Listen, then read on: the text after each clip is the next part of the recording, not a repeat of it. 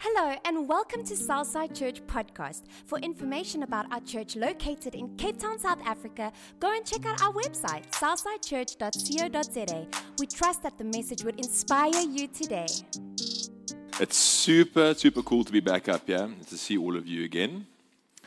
Sorry about the rugby, but uh, worship made up for it. Hey? Can't believe it's been three years of me speaking in this house, and this is my one of my first messages I ever bought. So that's super cool. And thank you, Grant Janine, for entrusting the platform to me. I think you're crazy, but uh, but just keep on inviting me. So maybe not. I've traveled a lot.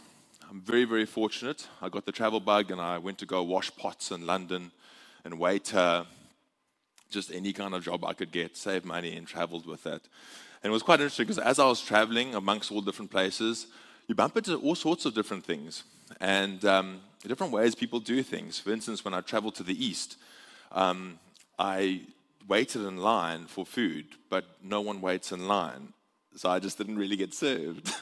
Everyone sort of pushes to the front, and whoever gets there gets service. Um, it's not rude. That's how they do it. So there you go. Don't wait in line.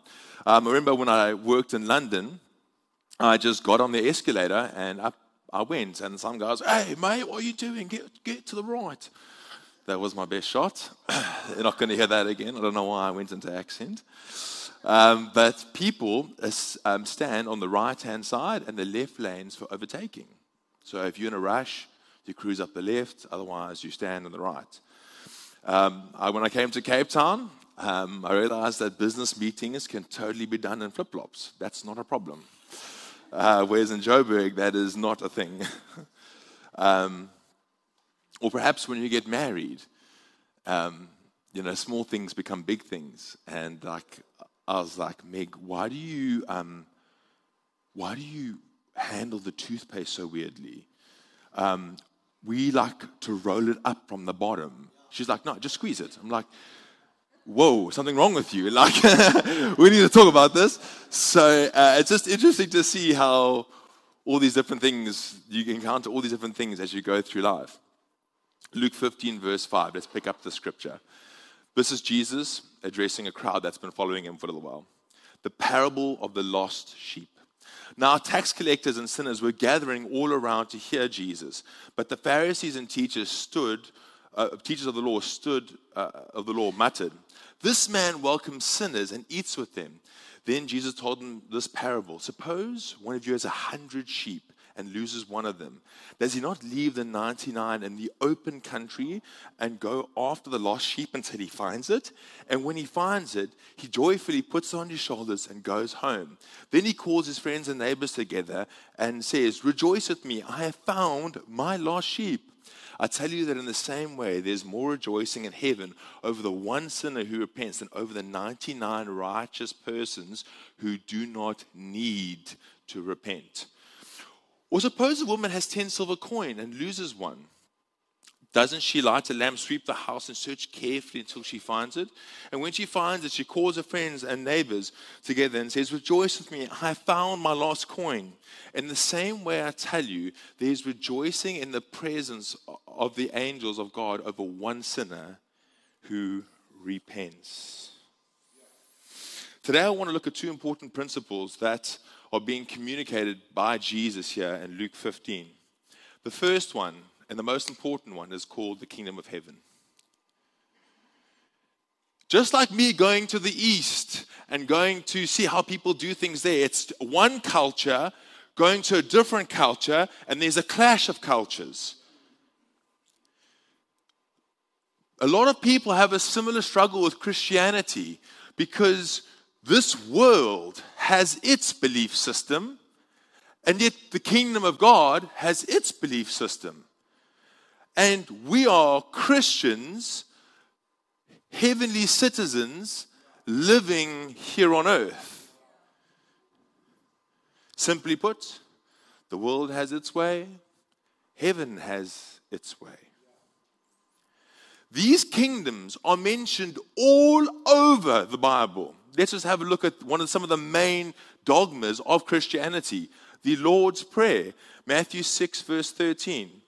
Our Father who is in heaven, hallowed be thy name. His name's not hallowed, that means holy. My younger one's like, Dad, God's name's hallowed. I'm like, where did you find that? Holy is your name. Your kingdom come. Your will be done on earth as it is in heaven.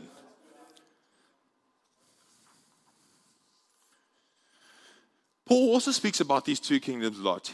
He says in Romans 12, verse 2 Do not copy the behaviors and customs of this world, which we know are destructive, but let God transform you into a new person by changing the way you think. Then you will learn to know God's will for you, which is good, pleasing, and perfect. Likewise, Jesus spends a lot of time speaking about these two kingdoms. And what I'd love to encourage you to do today, or just next time you pick up your Bible, every time you see the kingdom of heaven is like, immediately engage this principle. And the Bible will start coming to life for you. And you'll start to see what the kingdom of heaven is actually like and what God was really trying to achieve here on earth. Jesus is trying to show us how his kingdom works. The book of Matthew alone mentions it 45 times. For reference, there are only 28 chapters. This is a topic that gets chatted about a lot. The best way I could think to illustrate this is just with my ladder. The last time I did this, it was a new ladder. It's looking a bit gangster, so forgive me. But this ladder represents quite well how the world works. Um, we are weighted and measured to perform. In China, depending on your school marks, you just get, uh, uh, what I heard is you just get a set set of subjects that you can go into depending on how you performed in school. And even within in, in, in, in church in church circles and sometimes in the world, we think we measure people. So we think maybe the bottom of the ladder is like the worst kind of people you can have. So maybe like a Stalin or like a Hitler, someone really terrible at the bottom. And maybe someone really amazing at the top. Someone just absolutely who lived their whole lives completely selfless. Um, maybe a Billy Graham or Mother Teresa, something, something really amazing. You can, you can change, chop and change this however you need to. But I'm trying to just put the point across to you. This is how the world measures us. But this, this is just a principle. It can be applied in many different sectors of society. Let me bring it a little bit closer to home. Perhaps the tea lady is not as great as the CEO. Hey? Perhaps Muslims think they're better than Christians, or Christians think they're better than Muslims because we serve the true God. Hey? Blacks, whites, rich, We like to do this. This world does this. We put people on this ladder all the time. Someone who's got a, a really fancy degree versus someone who's just got a high school diploma. Gentiles, Jews. Do you know that there's been wars fought over this? Apartheid was based on this exact system exact, we are better than them. The Holocaust, we are better than them. Getting goosebumps, guys. It's so close. We are on the line here. We are so close.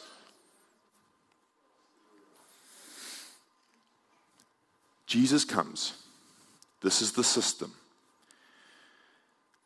And he says this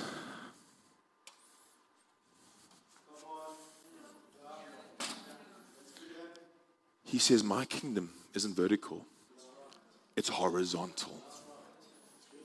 It's horizontal. Galatians 3, verse 28. There is neither Jew nor Gentile, nor slave, nor free. There is nor male or female. We are all one in Christ. There is only one above us, and that is Jesus Christ the King of Kings and the Lord of Lords. We are all under him. The tea lady, the CEO, Christian, Muslim, you, we are all under. There is no greater or lesser in the kingdom of God. There is only God.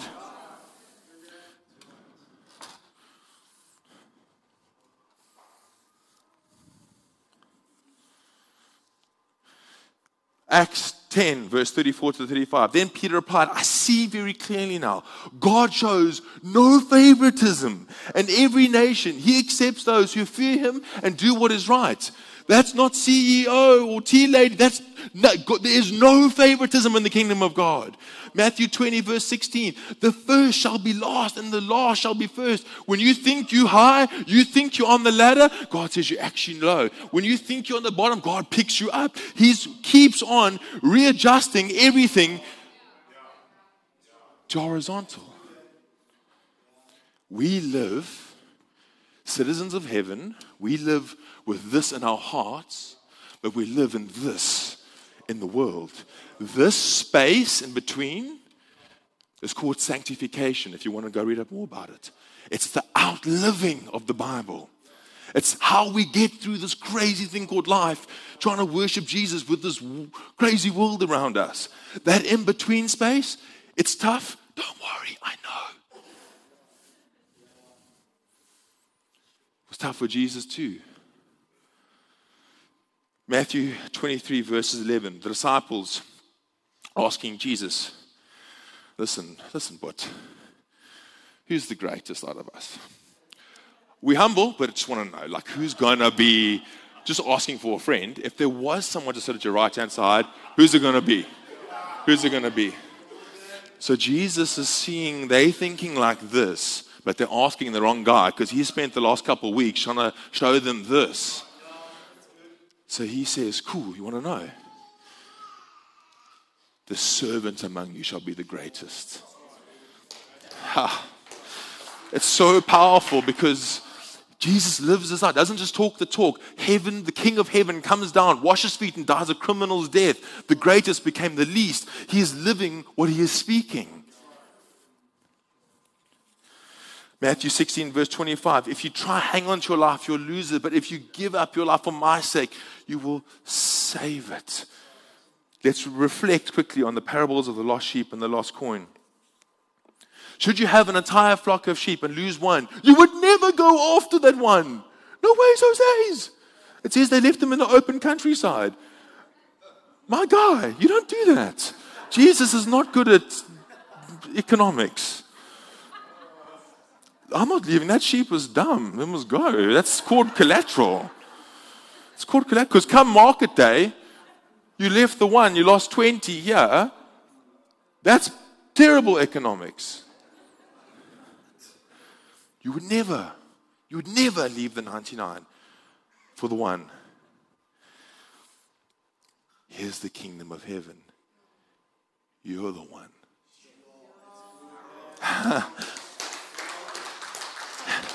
You're the one that needed saving. You and me. We needed this. We need to climb off our high horses thinking that we're something greater than we're not. We are all in the same boat, saved by grace. He came for us.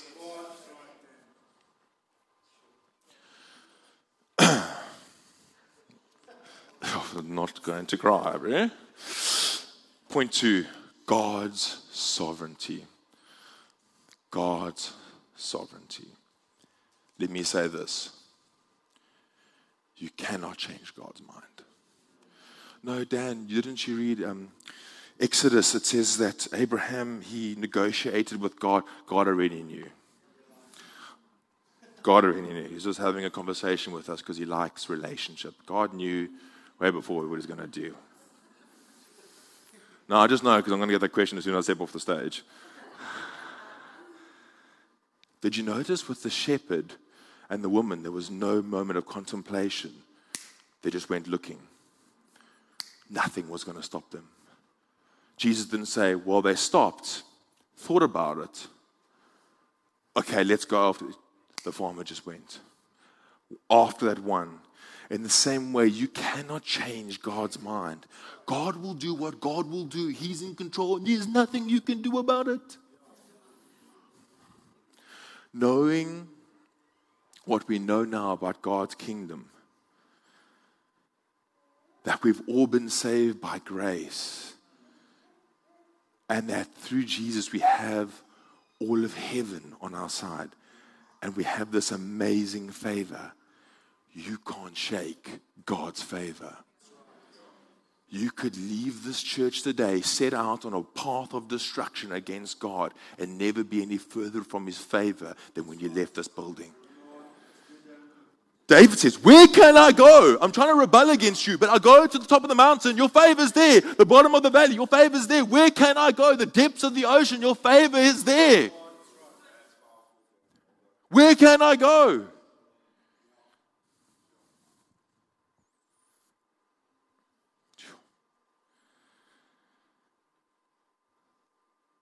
God is sovereign. It's actually, you can just rest in that. It's never been about you. That favor is hot on your trail. The farmer is looking for you. That favor will hunt you down. It's not rational. It's after you. It loves you. But Dan, wait, I know if I do good things, I get more holiness. Like it's like if, I, if I do good things, God's like I get more favor with God. Doing good things does not qualify you for holiness. If you think that, that's religion. Don't hang your head in shame because it's a cancer that sort of spreads through church worlds and sort of needs to be brought back every now and then. If that's what you think, do you mind if I just ask some questions around that? If I wanted that same favor, what must I do? How much of it must I do? And when do I know it's enough? It's a big treadmill that will exhaust you. Isaiah 64 6 says, If you're trying to justify yourself before me, your good works are as filthy rags before me. Don't you dare come to the altar of God with your good works thinking that you were something. It is by grace and grace alone. There is none of this in the kingdom of God. You are not better because you did something awesome for somebody else. That does not qualify you, for we are all saved by grace thanks to the Lordship of Jesus Christ.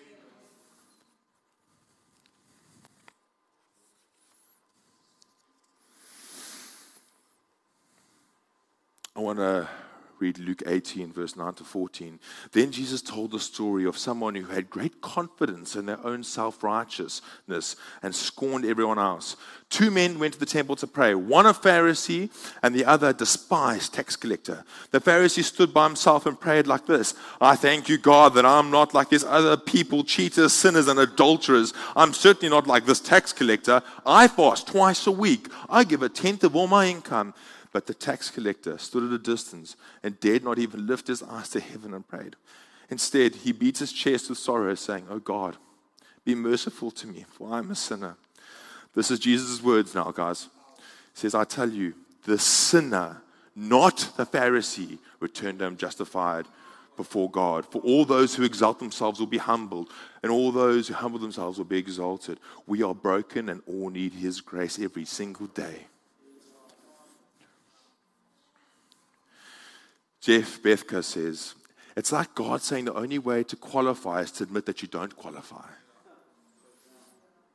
Hey, I'm a big hot mess. God's like, you're perfect. Let's roll.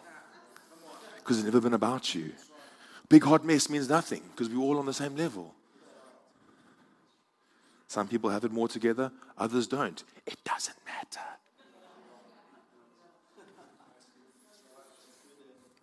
As I'm speaking this, I'm telling you, there's release happening here. People have been working years, years under this burden.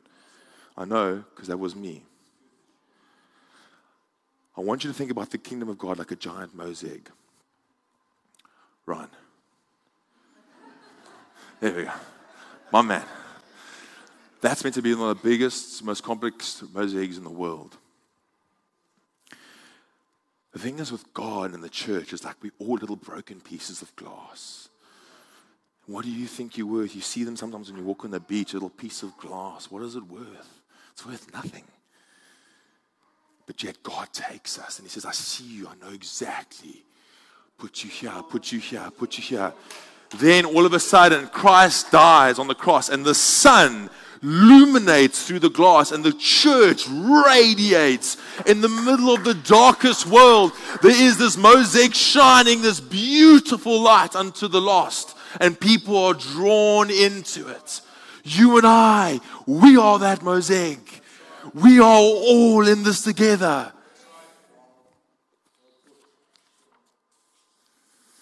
You may be here thinking, I can do nothing for God. I haven't been a Christian for long. I'm such a bad Christian. I'm not a missionary. I'm not a pastor. I want to leave you with this verse Luke 23, verse 39, as we come to close. This is Jesus hanging on the cross now. Big moment, eh? Big moment. One of the criminals hanging beside him scoffed. So you're the Messiah, are you? Prove it by saving yourself and us too while you're at it. But the other criminal protested, Don't you fear God? Even when we've been sentenced to die, we, de- we deserve to die for our crimes. But this man hasn't done anything wrong. Then he said to Jesus, Jesus, remember me when you come into your kingdom, trying his luck. Might as well. What has he got to lose? He's nailed to a cross. Jesus stops. It says Jesus stops, thorn of crowns, turns to him and looks at him and says, I assure you, today we're going to be together. if that's not grace, what can this criminal do? Can he come off the can he come off that cross and feed the poor? Can he build a church? Can he pray? What can he do for God? Tell me what he can do. Can he read his Bible every day? Give a tenth of all he has? Can he fast? What can he do for God? He is about to die. He qualifies for eternity with Christ. Do you know why?